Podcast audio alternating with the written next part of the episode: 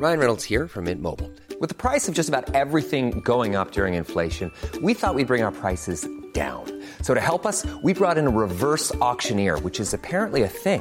Mint Mobile unlimited premium wireless. Ready to get 30, 30, bit to get 30, bit to get 20, 20, 20, bit to get 20, 20, bit to get 15, 15, 15, 15 just 15 bucks a month. So, Give it a try at mintmobile.com slash switch. $45 upfront for three months plus taxes and fees. Promo for new customers for limited time. Unlimited more than 40 gigabytes per month. Slows. Full terms at mintmobile.com. Today's podcast is presented by EPRA, the European Public Real Estate Association. Facing global megatrends like green transition and aging population, how will listed real estate contribute to a sustainable future and financial security for Europe?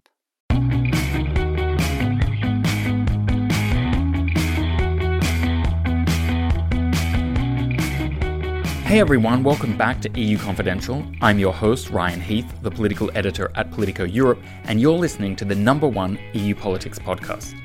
This week, we focus on one of the big events of the global political calendar, the Munich Security Conference, which took place last weekend.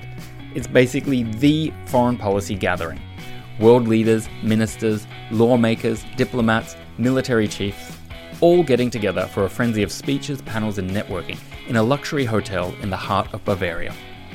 Above all, the conference provides a temperature reading of the transatlantic relationship. The current temperature, it has to be said, is ice cold. Listen for the next response, or rather, non response, which followed this message from US Vice President Mike Pence. I bring greetings from the 45th President of the United States of America, President Donald Trump.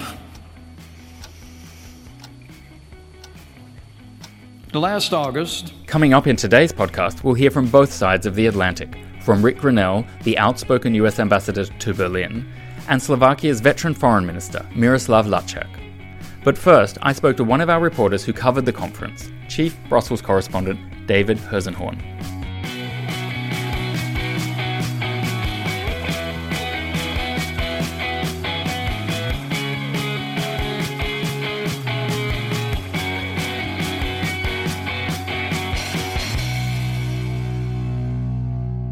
So we're going to start the podcast today by speaking to David Herszenhorn, Politico's chief Brussels correspondent, who spent the weekend at the Munich Security Conference.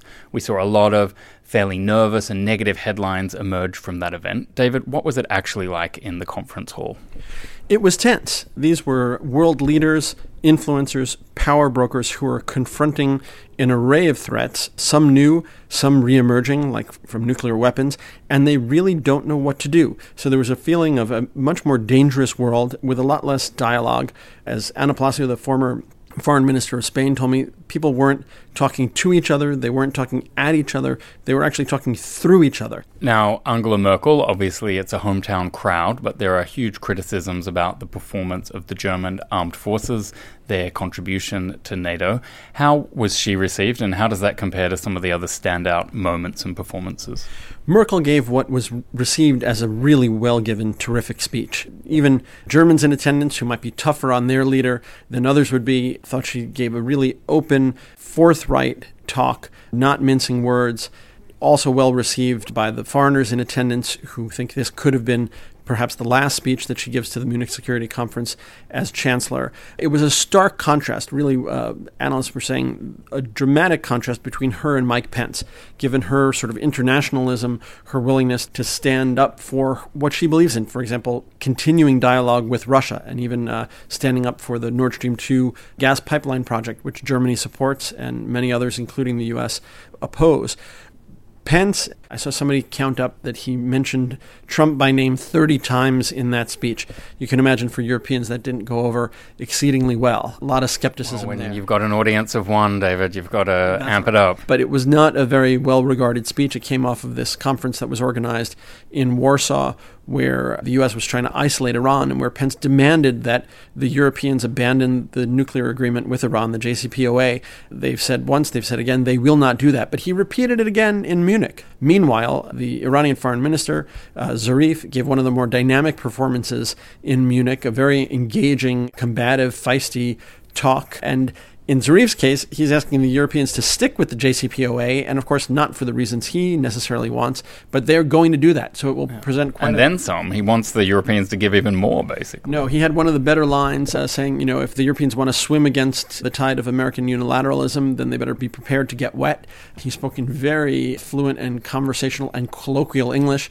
At one point, you know, even making up words, asking the Europeans to think about what they would do if Trump started to dictate to them their policy on China. If he said in his fight with China they should stop doing business in China, you know, what will you do? He said, whatever you would do then, do it now because a bully will only get bullier.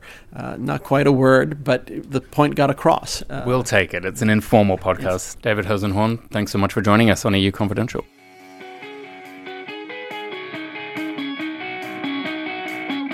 Now let's hear our interviews from the conference, both conducted by our Chief Europe correspondent Matt Karnitschnig. First up, the US Ambassador to Germany, Rick Grenell. It's been a pretty eventful couple of days. But maybe we just start there, Ambassador. What is your view of the last couple of days? You've had the largest American delegation here in the history, in the 55 year history of the conference. What do you think the impact has been over the last 48 hours here? First of all, we were so excited to have the largest delegation 91 U.S. officials, more than 50 members of Congress. It just sends such a strong signal to have this bipartisan support. I mean, to have Speaker Pelosi here, to have the chairman of the Senate Foreign Relations Committee, to have Lindsey Graham, um, to have Bob Menendez, this really sends a very strong message. I think that U.S. officials are united around Nord Stream 2, for instance, for raising defense spending levels to the NATO commitments of 2%. All of those issues, when a bipartisan group comes over and pushes those points and those messages in all of their bilats, in all of their meetings. They met with foreign minister uh, of Germany. They've met with heads of state from many different countries. To have that message permeate from a bipartisan group of messengers is unbelievably important. And so I was just pleased over the last 48 hours that we got so much help on the U.S. messaging. At the same time, there was a pretty clear divide on some issues. I think a lot of people down in the conference hall yesterday were struck by the contrast between Angela Merkel's speech, where she called for more multilateralism and really kind of laid out her view of the situation with Iran, for example. And that was followed by Vice President Pence coming and you know articulating a very different view, uh, the sort of Trump America first view, the demands on the Europeans to do more at NATO, the very deep concerns the U.S. has about Iran and its intentions regarding Israel. Talking to people around here, it does seem that the divide there between the U.S. and the Europeans is pretty substantial. Well, first of all, let's remember who's here. This is the crowd that works seven days a week around these issues. So this is going to be the most potent divide because what you've done with the Munich Security Conference is attract people who work and whose livelihood are all about transatlantic issues, and they are paid to look for ways in which we disagree and to push their point. So I think this is just a bubble crowd that is missing a key important point and piece of this, eh, which is the people. And, and, how do the people see? So let's talk about that for a second. First of all, I'll go back to my point about Nord Stream 2 and about defense spending. I thought that Chancellor Merkel gave a speech that was largely talking about why they weren't spending their 2% commitment to NATO, why they wanted to ignore the European Parliament and 16 countries who have called for the end of Nord Stream 2. She laid out her case of why they were not following the multilateral push on those two issues. So I think, you know, we all view multilateral issues in a different way, but I think Chancellor Merkel laid out why they were pushing the policies that they were. And my response back is that's not being a great multilateralist when you ignore the NATO demand. It's not the US demand, it's the NATO demand of 2% spending of your GDP and, uh, by 2024 for military spending. And so I think that we view these issues differently, but make no mistake, what I try to say every day is One of the reasons why we're asking the Germans, for instance, to increase their defense spending is because we trust them. We like them. We like working side by side with them. We're not asking Russia and China to build up their militaries. We're asking our friends, the Germans.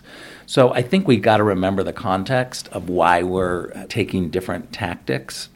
But at the end of the day, I think we had a direct, unified message from the Americans on both sides of the aisle here on two of the most important issues for Europe right now, which is increased defense spending and trying to stop Nord Stream 2, which is, by the way, the points that I've been hearing across the board from U.S. officials on Nord Stream, I think make a lot of sense. One, we're standing with the 16 countries that have voiced opposition to Nord Stream, 16 European countries.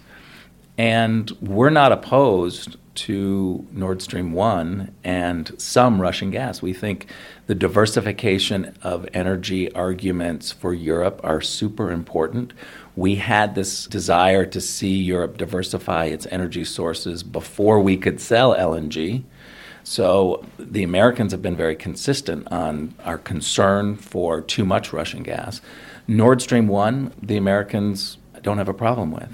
The Europe diversification portfolio includes some Russian gas. We're not opposed. We're not saying no Russian gas.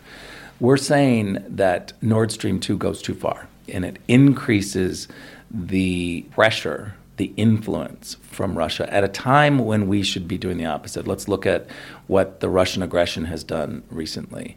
We still have 24 Ukrainian sailors in a Russian prison being held hostage.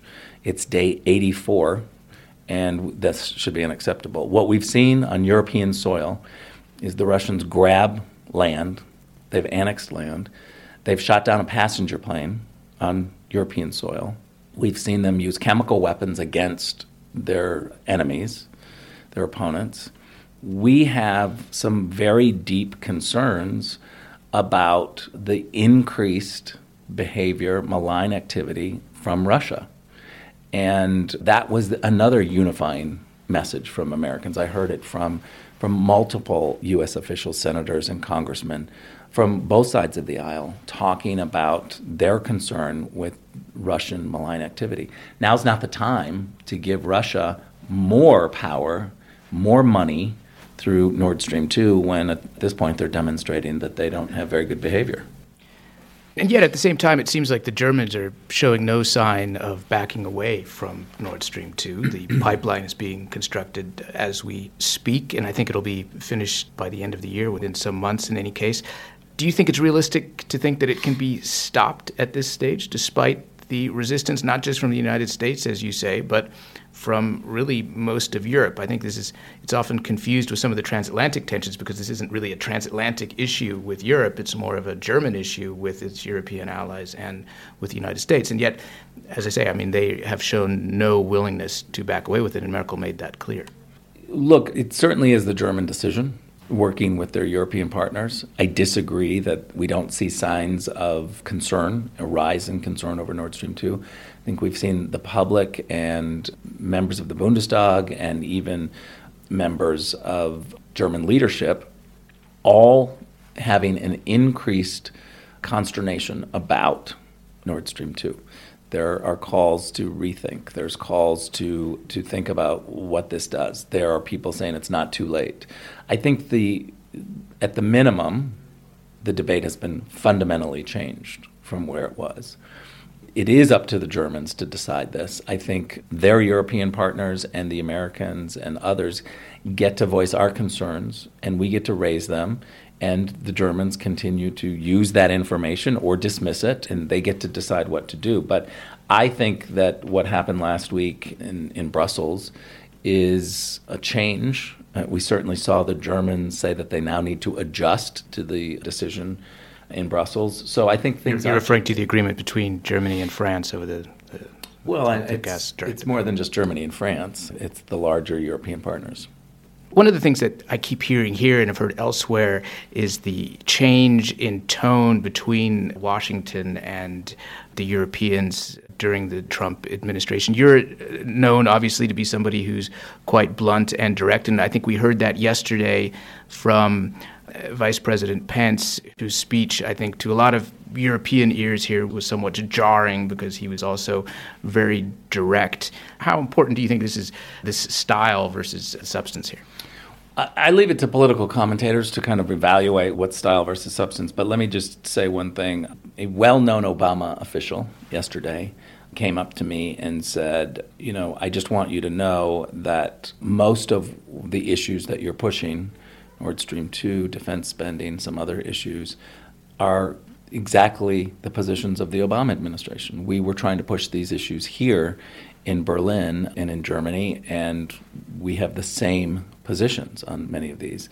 And there's progress being made now. No one can deny that. So I let others kind of figure out what style works and what doesn't. I'm, you know, I try to be, you know me, I try to be blunt, but I'm also somebody who loves Germany and cares very deeply about this relationship. I don't want to ignore it. I think that the Europeans are wildly important to what the U.S. wants to do. We view the world largely the same way, even when it comes to Iran. I mean, you've heard me say this, I say this constantly, and I believe this. If you look at the E3 statement, after we, the United States, got out of the JCPOA, and they clearly were not happy about that tactic. But in their statement, they talk about how we view Iran in the same way. We, we have the same goals. We're concerned about ballistic missile technology. We want to deny Iran a nuclear weapon. We're concerned about the rise of malign activity. And that's happening in Europe. If you think about this, the Germans have led Europe by taking a step back and saying we can't have Mahan Air, the Iranian airline coming into German airspace. That's a huge decision that didn't get enough media attention. I think we've seen other moments where the Germans have become very concerned about the rise of Iranian malign activity. I mean, it was the Germans who arrested this phony diplomat from Iran, who based in Vienna, who was planning an attack in Paris. And we could be sitting here talking about a terrible attack that took place in Paris, and who knows how many people would have been killed.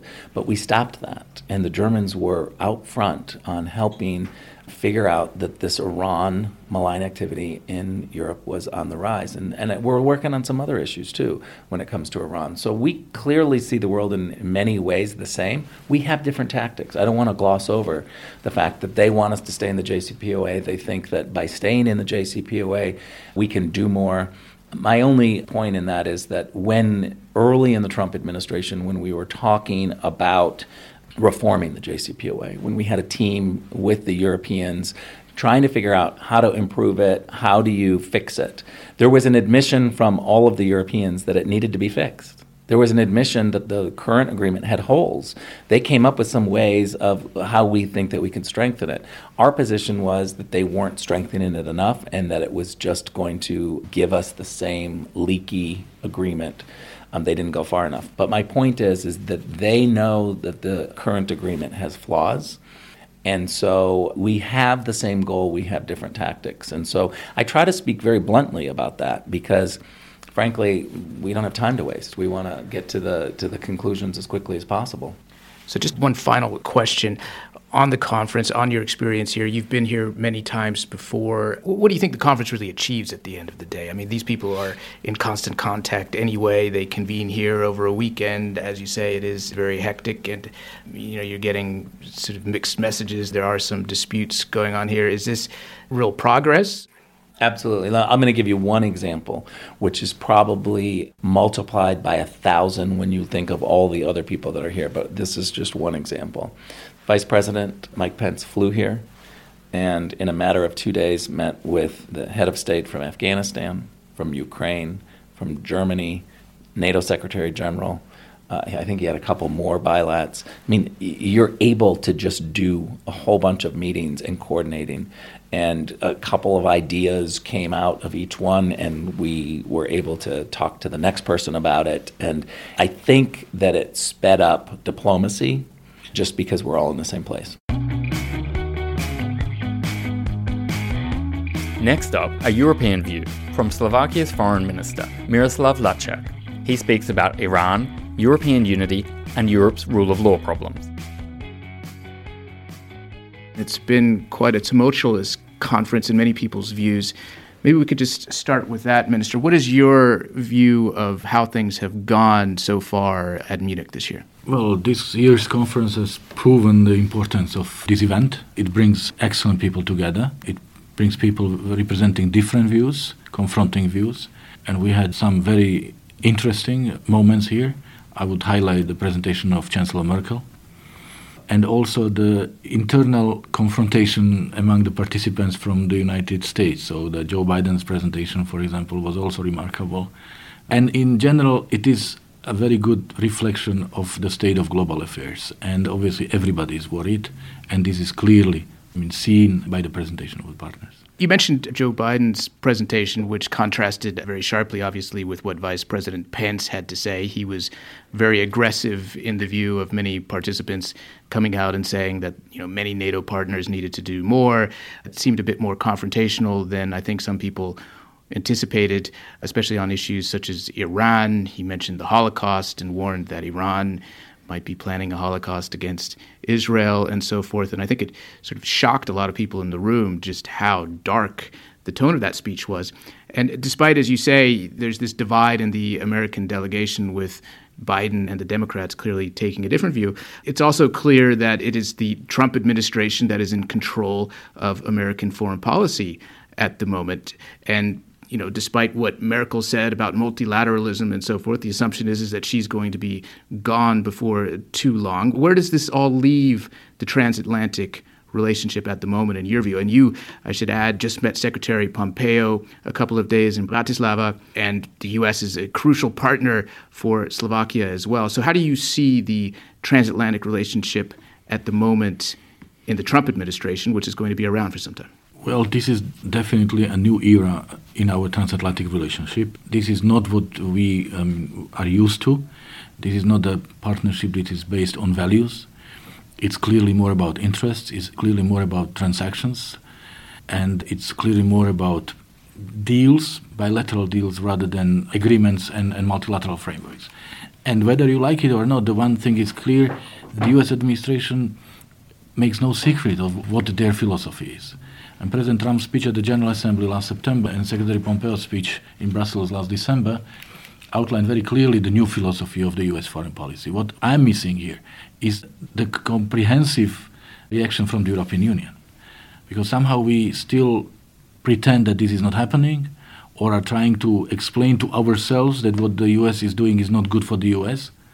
I think it's already past the time when we should have I mean, accepted this as a new reality and agreed on how are we going to handle this. Because I'm really afraid that in the end we can end up with the European Union being the biggest loser of this new geopolitical reality. Because if we will be divided, if there is a EU position which is not identical with the US position, and there is a growing number of issues where we differ, let's take the Iran and JCPOA as the most prominent example. And if some of the EU member states will take sides with the US, while some others will be defending EU position, in the end, EU will be irrelevant. So uh, for me, it's not about whether we like it or not. Obviously, we are strong supporters of multilateralism. We really believe that uh, the multilateral framework was not created for nothing. It was really created to make sure that we all respect the same set of rules and we avoid a catastrophe in the future. So now we are being told that to respect the rules, universal rules, is not the best way forward. The better way forward is to close bilateral deals. But again, I'm missing our European response to it. What do people like Secretary Pompeo say to these arguments when you and other Europeans bring them? Because there doesn't really seem to be any recognition of the validity of the European argument on this front. And come back to Iran, I would also ask what is the real end game, do you think, for the Europeans in confronting the U.S. over the JCPOA? What principle really is at stake here for Europe? Well, the US side brings a very logical argument saying, yes, look, where have we got with this multilateral system? Look, there are so many blockages and there is so little progress on so many files. So for them, this is a justification to look for other ways other than multilateral approach to issues. But I would say the risk is that then we create different principles for different cases and, and different situations. And in the end, this will really create a mess. And plus, then other players will be tempted to do the same in their neighborhood, in their region. So, uh, European Union stands up for multilateralism, but we should also go beyond rhetorics, beyond words, and we shall be able to prove it. And for me, this new situation is also an opportunity for the European Union to get more mature, I would say, uh, more emancipated, which is not against the United States, but to standing up for our values, for our principles, for our philosophy, cannot be seen as an hostile act against anyone. I mean, U.S. knows what their interests are. Russia knows exactly what their interests are. China knows exactly what their interests are. So it's only logical that the European Union would also define what the interests, what the values, what the principles are.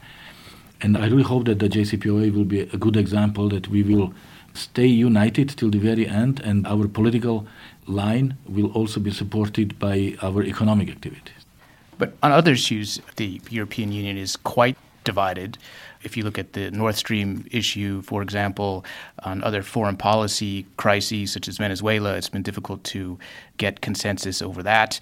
There are disagreements on Saudi Arabia. If you look at the position of France and Germany there, how realistic is it to expect that the European Union, given that it has not over the years developed a real common foreign policy, is going to be able to stand up to the United States and say, you know, we are acting as one here, and this is our agenda, and we're not backing down.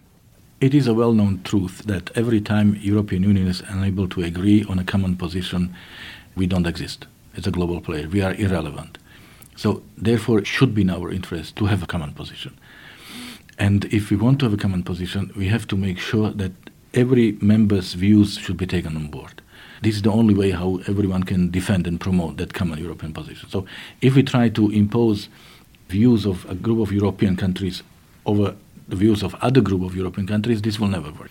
We should be listening to each other, but obviously it also expects everyone to be part of the solution and not part of the problem. It also expects that every European member state will be constructively engaging in these debates with the aim to find a solution and not to prevent a common European position, because unfortunately this is also happening re- recently. Could you expand on that a little bit? Because the region that you come from, uh, Central Europe, you're obviously part of the Visegrad 4 group. You're now chairing that group, which also includes Hungary and the Czech Republic and Poland, of course. But there's been a lot of concern about the rule of law issues in Poland and Hungary, the political developments, especially in Hungary, with Orbanism really taking very deep root there, that this region in particular could be moving away from the European consensus. How do you think that can be halted or reversed, really? Well, the irony of the European integration today is that we have never been more integrated as we are today, but at the same time, we have never been more divided as we are today. And we, are, unfortunately, the old stereotypes about West and East and about all the new member states have come to the surface again, which is very unfortunate. And this is as a consequence of a catastrophic handling of the migration issue by the European Union in 2015 that really divided the member states and also put a significant part of uh, European population against European institutions. Now, to say that Central Europe or the new member states are a problem for the European Union is superficial and it's obviously a simplification because unfortunately we have anti-systemic parties in many European countries, in several European governments. So let's separate these issues. If there are questions about the rule of law in Poland, deal it as a separate issue. If there are and there are uh, questions related to the system in Hungary, there are European procedures, and let's put them in action. But this should not be a reason to I mean, describe the entire region as a black hole, creating the impression as if, again, things are black and white. So we need more understanding. We need more dialogue among us, among the Europeans, to really sort out our problems without judging each other, you know, without lecturing each other. Because we are all bringing our own background, our own history, our own experience and know how. And this should be seen as something that is here to strengthen the European Union. Because of the jam packed Munich content, we don't have a panel for you this week. But if you're hungry for more EU Confidential, don't forget the special episode we published earlier this week featuring the UK Foreign Secretary Jeremy Hunt. We talk about what the global Britain brand really means in practice, and of course, Brexit. Thanks so much for listening to our Munich episode. A big thanks to the EU Confidential team of Andrew Gray, Christina Gonzalez, and Wei Dong Lin.